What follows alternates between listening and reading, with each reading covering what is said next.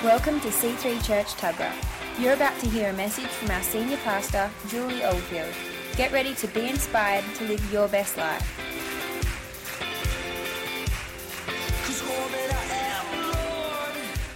I have been unpacking what I heard the Lord say to me at the beginning of this year, which was a revelation of 2020, but not just the year 2020, but the decade 2020.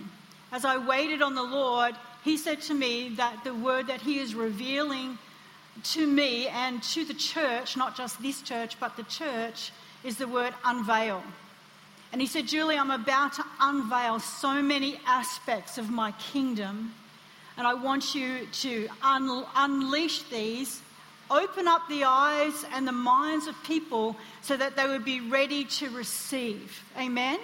It says in Amos that God does nothing without he first doesn't reveal it through his servants, the prophets. And people have gifts like mine, if you don't understand where we can actually hear from God.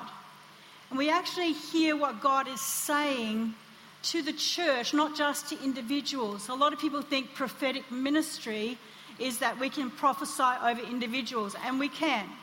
But then there's another level or a layer of that for a prophet when a prophet will hear God for a, a region, a church, a region, a nation, the nations, governments, and you know, download major, major things. So when God speaks to me, sometimes it's bigger than I can give to this church, but I'm going to give you bite sized pieces in the hope that we as a church would have our eyes open and have our ears open and have our hearts responsive to what God wants to do in 2020. There were 14 things that God said that He wanted to unveil in 2020, and I'm up to the third one preaching on that right now. So I preached first of all that God was going to unveil a deeper intimacy with Christ. And you can go back to the podcast, and it would be good to listen to this in series so that you know what we're unpacking here. The second time I preached, I preached on God is unveiling the hidden ones. And if you feel like you're a hidden one and you, and you feel like you've been unseen, perhaps, you know, doing things without being noticed but still serving God, then that's for you to listen to. This morning, I want to speak to you about that God is about to unveil eyes. You know, 2020 is a great caption for 2020 vision. And I believe and that God is going to unlock eyes, unveil eyes, so that we can actually come into a realm where He begins to give us 2020 vision, where we begin to get the lenses of our eyes renewed. A little while back, there was, I was having trouble with my sight. I've always had astigmatism. Anybody got astigmatism in the room? So, you know, as I got older, I was having trouble seeing distance, but I always had trouble with light reflection and things off my eyes because astigmatism is that your eyes aren't quite shaped in a, in a circle, they're a little bit pointy, therefore the light reflects into the back of your eye, and you often have trouble focusing just because of light reflection. And so it started to get worse, and it got worse. And when I went to see an optometrist, he said, Julie, I have bad news for you. You've developed cataracts in the back of your eye, which is covering the lens at the back of your eye. When I went to see the specialist, the specialist said, Actually, you shouldn't even be driving. You're almost blind in one eye. I found that out after I crashed into Jilly's brick wall at her house and dented my beautiful car. Um, you shouldn't even be driving. And so the specialist then put me in for surgery and he gave me a lens transplant. Right. He actually took my lens out of my eyes, at the back of my eyes, and put another lens in. And of course, they only do one eye at a time. So you've got one eye after the surgery. You're awake during the surgery, by the way. It's quite daunting, but they put one bandage over one eye so you can only see out of your bad eye until they take the bandage off and then they do the other eye. And the first time I took the bandage off, when he'd only done one eye, which was the worst eye, I just stood on my back porch and just began to sob and sob and sob Because what I realised was not only had my eyesight deteriorated to a point where I was really struggling, but in fact, I had never seen the leaves on the trees. I'd never seen it. And I stood there on my back porch because he said to me, While I'm in there, would you like me to do a little bit of laser and I'll just fix up your astigmatism as well? I went, Yeah. And this beautiful Christian doctor threw it in for nothing for me. And so he did that, but with one eye. By the time he did the second eye, I'm like astounded now by what I can see in the distance. I still have to wear glasses for reading now, which that's fine. I'm 60, normal. But I can see, I can look at trees, I can see the leaves and the formations way in, I can see mountains that I could never see before because God gave me a lens transplant, or the doctors gave me a lens transplant. And I believe that God is about to give his church a lens transplant because we've been able to see to a certain extent. But we don't realize how much we can't see until God gives you some eyes that can see more clearly. You know that song, I can see clearly now, the rain has come, you know, or oh, gone. We can see clearly, and all of a sudden we go, What? How was I living? Right. I thought I could see, but actually I could only see in limited ways. Right. And I believe God's going to give us a, a, a, a lens transplant unveil our eyes to his mysteries, to his kingdom, to his world, to the way that he wants to function, that is going to give us such hope and such faith. Right. See, faith is the substance of things hoped for. Right. It says in Hebrews chapter 11 the evidence of things not yet seen.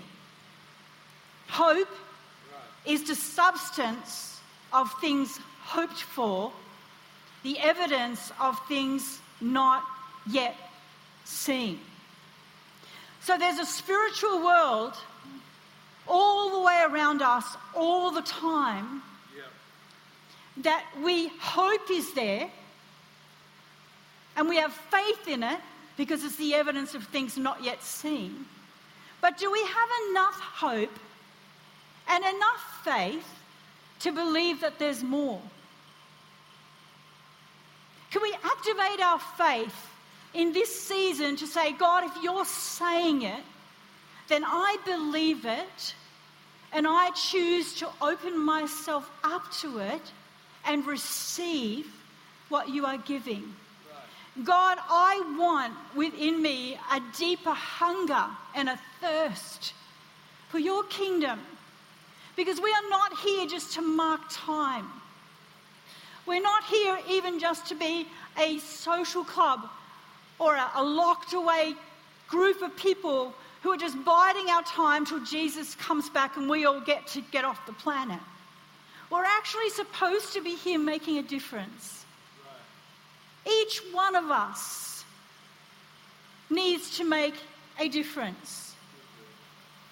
You know, we need to hear what God is saying and see what God is doing. And in 2 Kings, there's an incredible story here about Elijah and his servant. And when, when it says the servant, when Elijah has a servant, it usually means a mentoree. So it's someone that Elijah is mentoring in the prophetic or mentoring in the things of God. It's not just someone who, like, carries his bags and, you know, looks after him, but it's a servant saying that he is walking with Elijah, that he's watching what Elijah does, and hopefully he's learning from Elijah.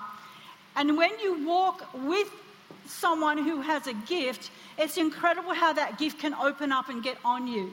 You know, the Bible says that Saul, King Saul, was not a prophet, but when he was with the prophets, he prophesied. So there is an anointing that can open up over you when you submit yourself under a fivefold gift. And so here we have Elijah. And in 2 Kings 6 18 to 19, this is in the NIV version. Just let me look at this story. Now, the king of Aram was at war with Israel. After conferring with his officers, he said, I will set up my camp in such and such a place. So he only conferred with his officers. He was going to come against Israel, and he had a strategy, a secret strategy, how to defeat Israel. The man of God, meaning Elijah, sent word to the king of Israel Beware of passing that place because the Arameans are going down there. How did Elijah know, first and foremost, that this secret strategy was being done by the Aramean king, the, the king of Aram?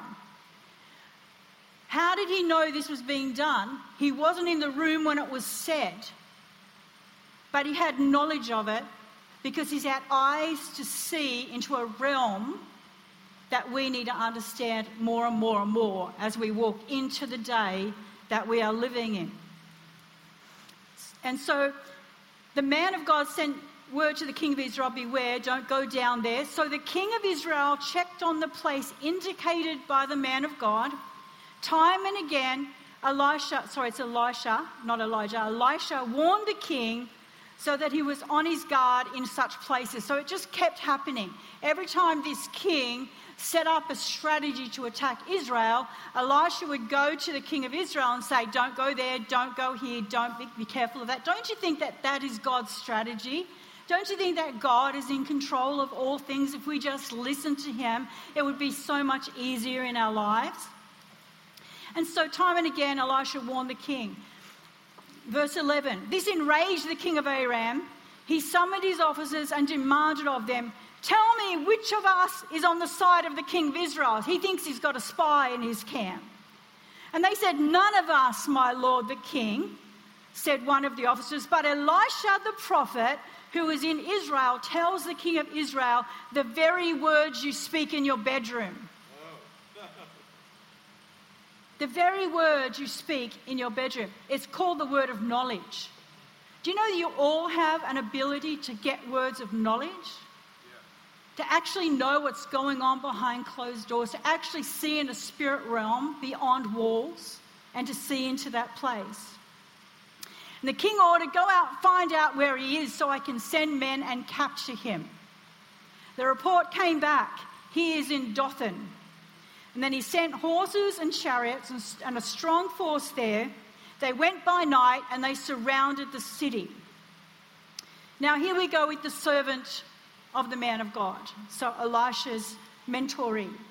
When the servant of the man of God got up and went out early the next morning, an army with horses and chariots had surrounded the city. And he started to panic, as you would.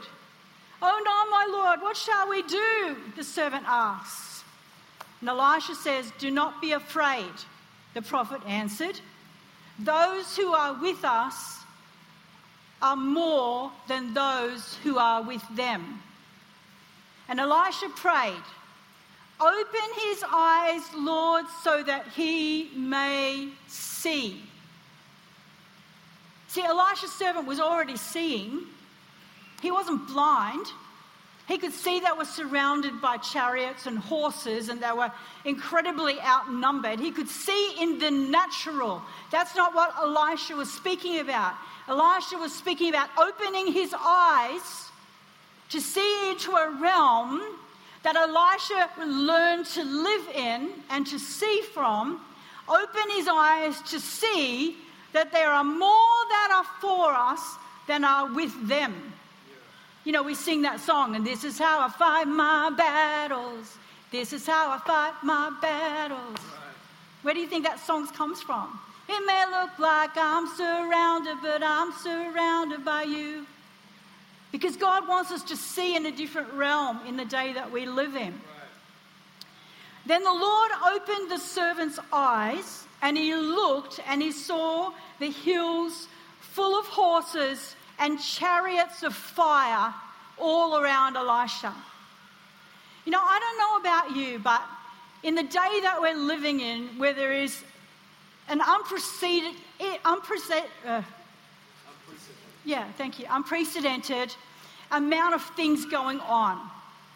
I mean, there's stuff going on. And we, we are looking at this. I'm talking about this in my other sermons, but we're looking at this all the time. I mean, you just scroll Facebook for an hour and you, you're pretty, you're pretty you, you know. I mean, just this, this week, you know, that, that horrific murder of that family.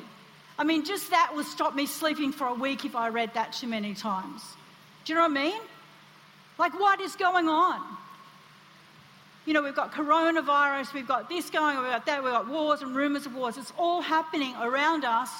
But God wants us to give us eyes to see that there are more that are for us than are against us. God wants us to see that we are on the winning side. God wants us to see that we have the power and the anointing, amen, to not just walk through these things untouched and, and undamaged, but to actually make a difference where we are. There are actually Christians right now that are going into Wuhan, is it Wuhan City? Where the coronavirus, they're actually going in there right now, risking their lives to preach the gospel in a country where it's illegal to preach the gospel. You will be jailed, you will, could be killed for preaching the gospel. They're going into that city, they're preaching the gospel, and they're seeing people healed of corona disease. They're seeing it healed. Because why? Because they said, I think that we have the answer to this. We don't have to sit back in fear right. and trembling. We serve the King of Kings and the Lord of Lords and the mighty God. And if Psalm 91 is true, then when we walk through those places, it will not harm us. Amen? It will not come near my tent.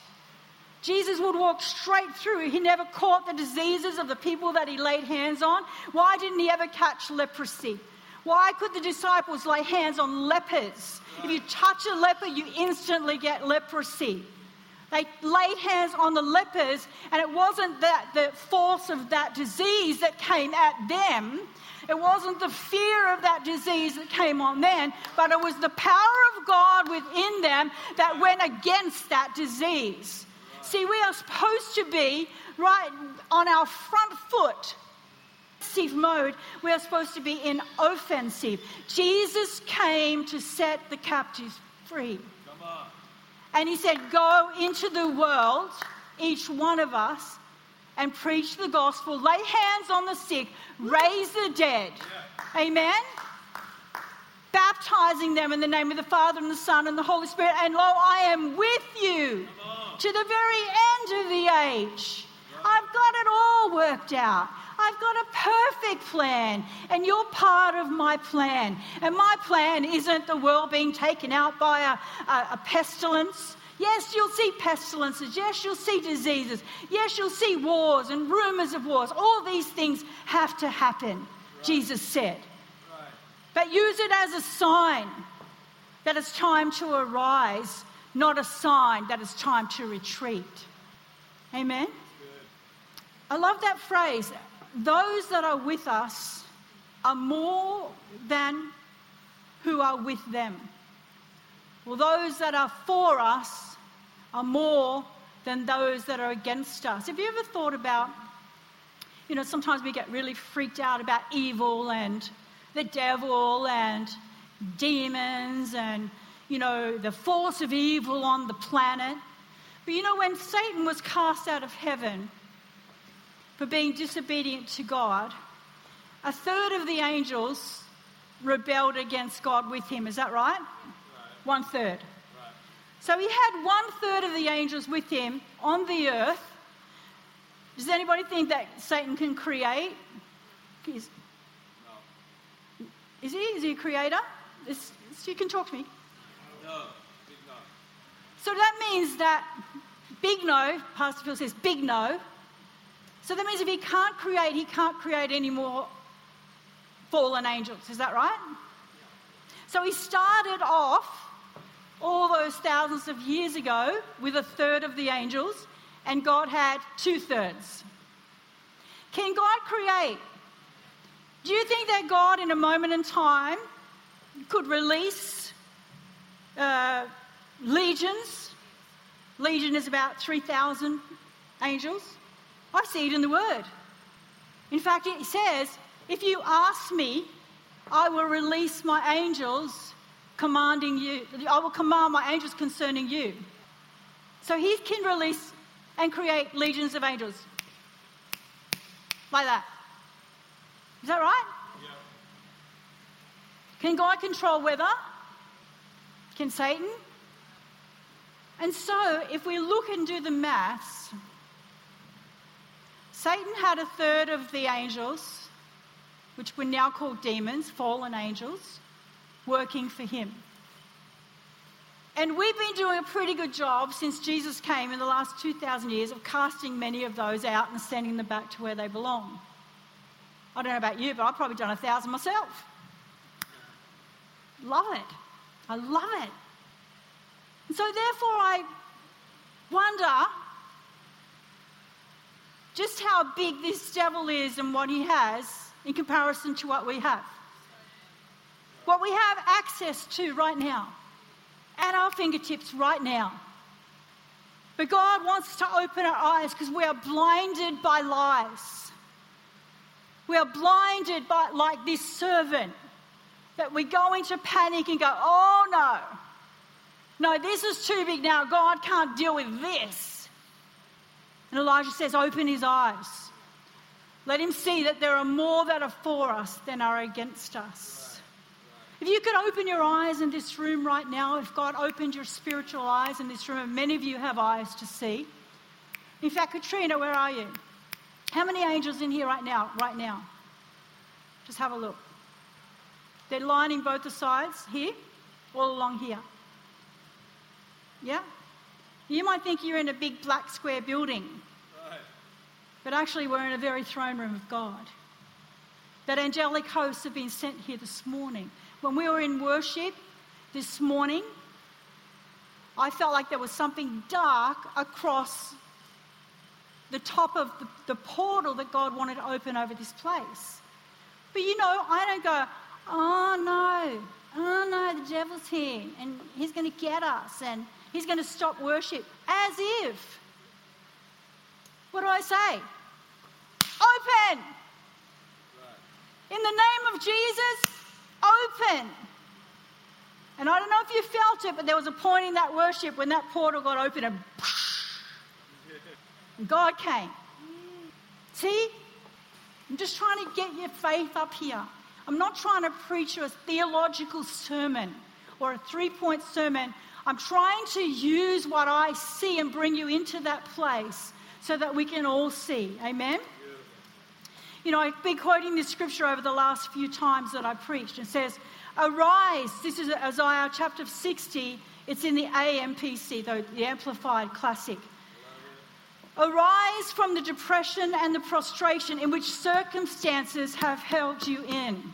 So often we just give up. So often we just sit down.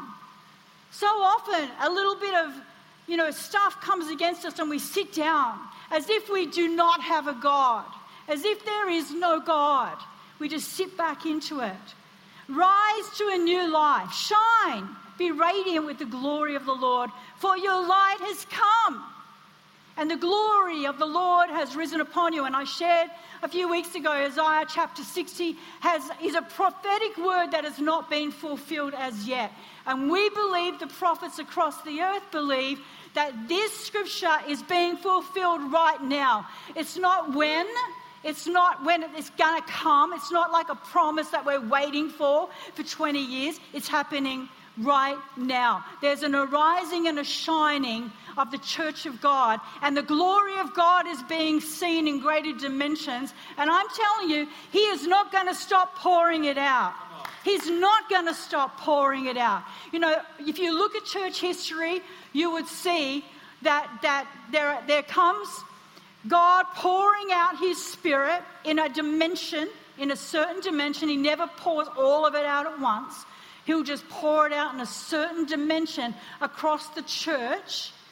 And then he would let them sit on that. Now, typical outpouring, revival, renewal, whatever you want to call it, visitation of God, usually lasts around seven years. Doesn't usually stretch more than that. And then God lets us sort ourselves out again. Right. And God lets us get into our own you know, our own way of doing things again. And we soon fall back into routine, boxing God in. You know, this is as big as God is, and this we have to make it uh, acceptable to this generation, whatever excuse we use. We've got to water it down, bring it down, and, and it's true.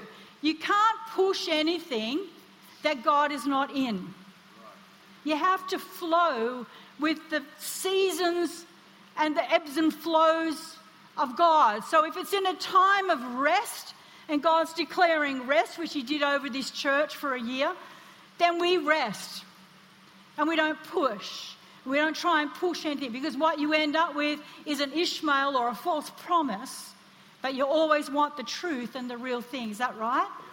And so after seven years, we begin to get frustrated. The church begins to get frustrated. Not many people are getting saved anymore. That the altar calls aren't that on fire. Our worship is great, but it's not quite going. We start to get a divine frustration again as the people of God, and we begin to cry out to God, and God hears our prayers, and then He pours out another dimension of Himself, and it lasts about seven years, and then we go through this cycle. If you look at Israel, it's exactly the same cycle that Israel Went, they would love God, God would do miracles, they would love God, they would go back to normal. God would do miracles, they would love God, God would go, would go back to normal. Whinging, complaining, normal life, you know, forgetting the promises of God, forgetting the miracles. It is in our human nature. It is imprinted in our human nature to always want to go back to comfort and normal. And so God, in His graciousness, over the years has poured out, pull back, poured out, pull back. But never is an outpouring ever like that was the old days and we did that, we need something new. The thing is that God never does anything without a purpose and a plan, is that right? And so every outpouring that God has ever put upon the earth, and I'm talking worldwide, every outpouring had a purpose. And God didn't say, well, that's over, let's get on with something new. God says, no, I'm layering in the very purposes of building my church. Even though you don't know it, every outpouring is a layering in of what I am building for this day that we are now walking in. And now, He is not about to pour out His Spirit. He's not about to come visit us. He's not about to bring renewal. He's not about to bring revival. He's not about to bring a divine visitation. He's not about to manifest himself in the manifest presence of God. He's not about to come down amongst us. He is. Wow. It has begun. And right across the earth, there are outbreakings and outpourings of the Holy Spirit that are unprecedented, and I'll tell you why. Because everything that He's put in place, the, the, anointing that released the prophetic, the anointing that released the apostles, the anointing that released healing, the anointing that released the evangelist, on and on and on we go. And every one of those building blocks right now is about to come in to the maturity of the bride of Christ, having all of those things in place, and now He's about to send us out. He's about to send us out. Because there is a one billion soul harvest, they say, and I believe for more than that, that is right on the brink. And it's going to take the body of Christ, the whole body of Christ, having eyes to see what God is doing and rising up and coming out of the lies that contain us, out of the insecurities that hold us back, out of the sin that has kept us in bondage, out of, out of the comfort zones that have put us in, in, in comfort zone, out of, out of the, the, the lethargy that stops us praying. We're going to rise up and we're going to begin to say, It's enough. And I'm driving through my suburb and I started to think of that old movie, Left Behind. As those of you who are ancient as me would remember, it was a movie called Left Behind back in the 80s. And if you wanted to get someone saved, you'd take them to see this movie because it would scare them into getting saved because it was all about Jesus coming and rapturing his church and taking the church away and just leaving those that are unsaved on the earth, which is scriptural. And, you know, people would come into the house and their mother would be gone and her clothes would be neatly folded on the end of the bed and she's gone. You know, it's like, and uh, I was thinking about that. I was thinking, God, what if you were to rapture us right now? What about if you were to take us off this earth right now? How many of my community would not be going with me? And I just had to pull over the side of the road and just weep and weep and go, God, I am a pastor of a church, and yet my community isn't even getting saved. It's not right. It's not right. How many in your community? And so we go and we stand before Jesus and you say, What did you do with that which I gave you? We need to start to ask Him, Open our eyes, God. It says in verse 2 of Isaiah chapter 60 For behold, darkness shall cover the earth, a dense darkness all peoples, but the Lord shall arise upon you, and his glory shall be seen in you. Nations shall come to your light, and kings to the brightness of your rising. You know, right now, just let me read this scripture to you. It says, Open his eyes, Lord, that he may see. That was the second thing Elisha said. Open his eyes, Lord, that he might see. Ephesians chapter 1, verse 17. I pray that the Father of glory, the God of our Lord Jesus Christ, would impart to you the riches of the spirit of wisdom and the spirit of revelation to know him through deepening your intimacy with Him. How do I know Him? By deepening my intimacy with Him. I pray that the light of God will illuminate the eyes of your imagination. Or another, another translation will say, I pray that the eyes of your heart will be opened, flooding you with light until you experience the full revelation of the hope of His calling. That is the wealth of God's glorious inheritance that He finds in us his holy ones. I pray that you will continually experience the immeasurable greatness of God's power made available to you through faith. Then your lives will be an advertisement of His immense power as it works through you. Hallelujah. You know, when we, when we first had the ministry or the call of God exposed in our lives. We were in a church, and it was a, a, a well known consensus opinion that it was probably the dry, one of the driest times in this nation, in the church, in the nations.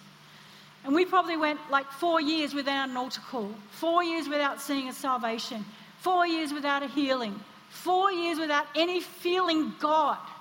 And it wasn't the pastor's fault, it wasn't anybody's fault, it was just the season we were in. And, and we, Phil and I were just so hungry for God. We just wanted God. And we heard about that God is starting to break out in other places. So we got the videos. This is back in the day, videos. We got the videos of what God was doing because we heard that it's an impartation. That if you can get around it, you catch it. We said, well, we need to catch something or we're all going to die. Amen. We were like the lepers that, well, we might as well go because we're all dying anyway. And so we watched these videos and it was true it started to get on us. And we were then in the presence of God all night, two in the morning. We're under the presence of God. We started to invite people in our Connect group. Our Connect group grew from 10 people to 20 people. We had to put an extension on our house. It grew more. We were, we were going like all night. People didn't want to leave. It was amazing. Then the pastor said, Why don't you come and preach in, my church, in our church? Now, I wasn't a preacher. I was an evangelist. I'd go around and evangelize through my dance school, but I'd never preached in a church. I had no experience. He said, Julie, you've got to bring what you've got. So he loosed me on our quite large church that had been dry for a long, long time.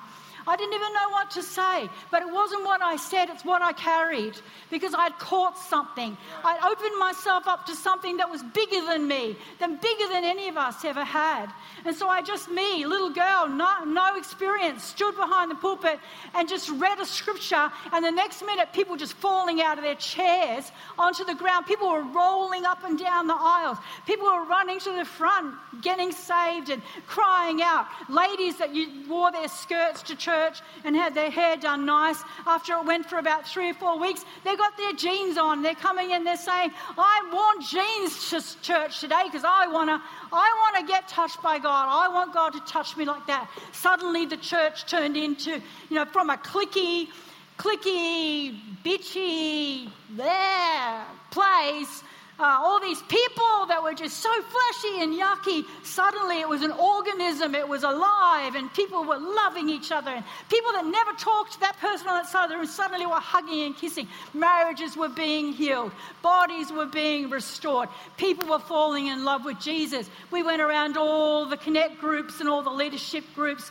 and Phil and I just poured out whatever we had, and it just kept coming. It was like this river that just kept flowing through us until God finally said, Well, you need, you, now, now you, you don't need a, a, an extension for your Connect group, you need a hall. So we hired a hall. And we had like 200 people come into our Connect group. And then it would go to like 2 in the morning. And then there would just be bodies with all over the place of God just coming so powerfully. When God comes so powerfully, it's not a freak show, it's actually quite holy.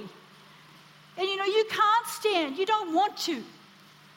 You either got to get on your knees or get on your face because the presence of God is so thick, you're just so surrounded by the, the, the, thickness of his love that you just want more and you never want it to end. And time goes and you don't even know it because you're just in where you're supposed to be. This we've had a taste of that.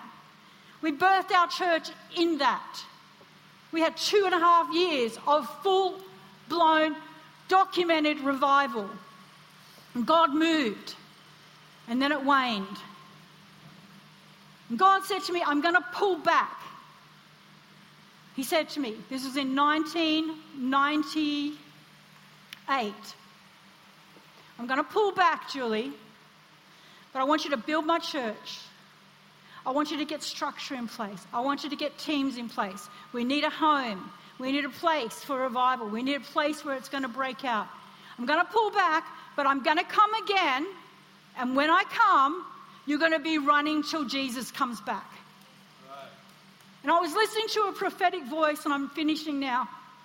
I'm sorry, but we went a, a bit longer in other spaces. But I was listening to a prophetic voice just this week, another Larry Randolph, who's a champion to all prophets across the world. He's, he's an older person, but totally respected and totally wise and beautiful.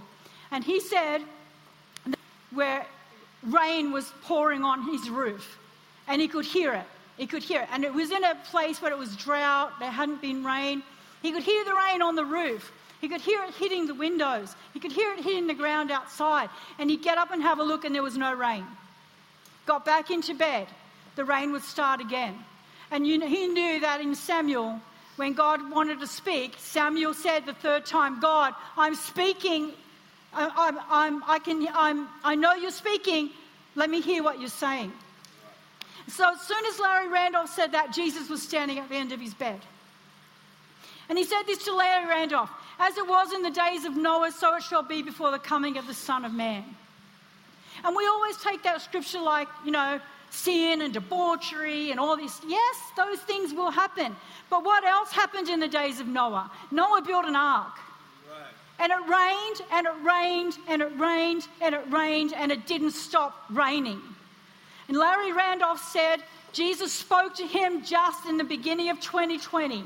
He said, That vision that you had about the rain coming and not stopping, this is the last outpouring of my spirit, and where it's about to begin. We've entered into the decade of an outpouring like we have never seen before. And he said, It's going to rain, it's going to rain, it's going to rain, it's going to rain, and it's not going to stop. There will be no stopping. And seven after seven years, It's going to rain till Jesus comes back, and it's going to not decrease but increase in glory. It's just going to keep increasing and increasing. We are going to be deluged with the presence and the Spirit of God. You know, last week there was a, a, a, a big, uh, what do you call those? Big rally uh, in Brazil called the Send. And it's a whole, this is a whole, there was three stadiums, by the way, where there's a picture of one here, just put the one stadium. There was three stadiums uh, of young people, old people, people that are saying, I'm not going to a conference so I can get touched by God, so I can get filled by, so I can get something from me. I'm going because I want to be imparted to by God so I can go out. Because it's called the send. And that's what God is doing. He's going to fill His church and He's going to empower us to make a difference in this world. Amen? And there's, there's just one, there was three of those at this send uh, at the same time. And I'll just read it here. It says, there was, here there was um, 140,000 people gathered in three stadiums at once, worshipping, praying to God, and asking God that would empower them to go out and save the world. It's basically why they were there. And it says there was 4,877 decisions for Christ anyway. 7,890 youth enrolled as evangelists to their schools. 6,457 enrolled to care for orphans. There were others that enrolled to go and break um, sex slavery and, and deal with sex slavery. I mean, it's about the church making a difference, being the head and not the tail, and standing up. In this particular meeting that we're looking at right now, the president of Brazil was there. He got gloriously saved, stood on the stage, and said, Brazil belongs to God. And as long as I'm president, this, this is a godly country, wept in front of all those people and got gloriously saved. This is what God is going to do. He's going to change nations. Can a nation be saved in a day, God says? Can it? Absolutely, it can. In Iran right now, who would say that Iran's a difficult place for the gospel? Who knows that it is illegal to preach the gospel in Iran, that you will be jailed or killed for preaching the gospel in Iran. In 1994, there were 100,000 underground believers in Iran. 1994. Right now, there are 3 million plus, 3 million plus Christians in Iran. Awesome. Right now. Hundreds of thousands. This, that's, these are the quotes that they're sending out hundreds of thousands are coming to Christ in Iran every day. Every day, it's an unstoppable move of God that the government can't control, and they are willing to die for their faith. They're willing to die. Kill me, but I'm following Christ. They're rising up and coming out of fear, coming out of enslavement, and being saved. Three million Christians in Iran. Amen? I'm trying to stir something on the inside of you. Amen? I want to stir something on the inside of you. Now you say, Julie, these things are happening in other nations and God is pouring out his spirit. Right now there's a revival in Tennessee. They can't stop it. It's just flowing through and it came through a combined churches. It's filling every church. It's not just one denomination, one church. Every church is being smashed at the same time in the whole of Tennessee. They don't know why. They did have a prayer meeting together. It might have started something. Amen? But God is about to come in unprecedented ways. And I'm saying about to come because I feel like we're just seeing the tricklings of it now in our nation. We're beginning to see something that is so profound and so beautiful. If you've never experienced God coming in His manifest glory, I want you to start to hunger for it. I've experienced His manifest glory coming so thick. It's called the Shekinah glory of God, the weight of God.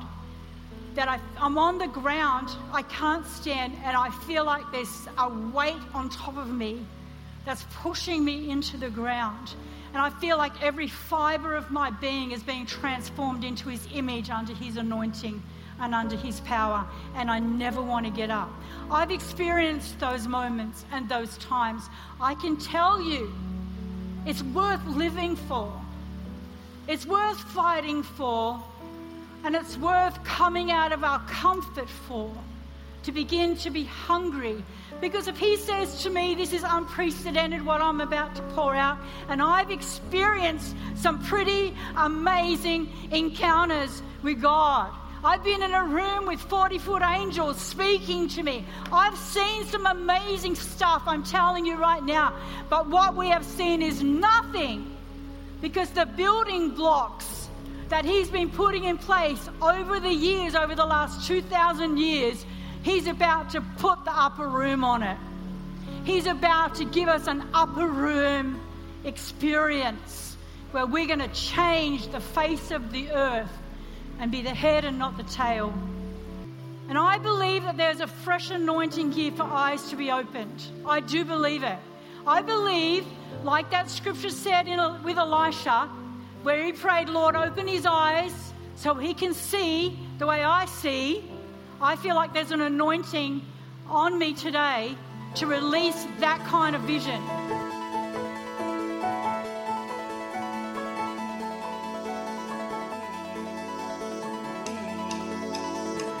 We hope you enjoyed listening to this message. For more information on what you've just heard or how to visit us, go to c3tuggerah.org.au. We hope to see you at church soon.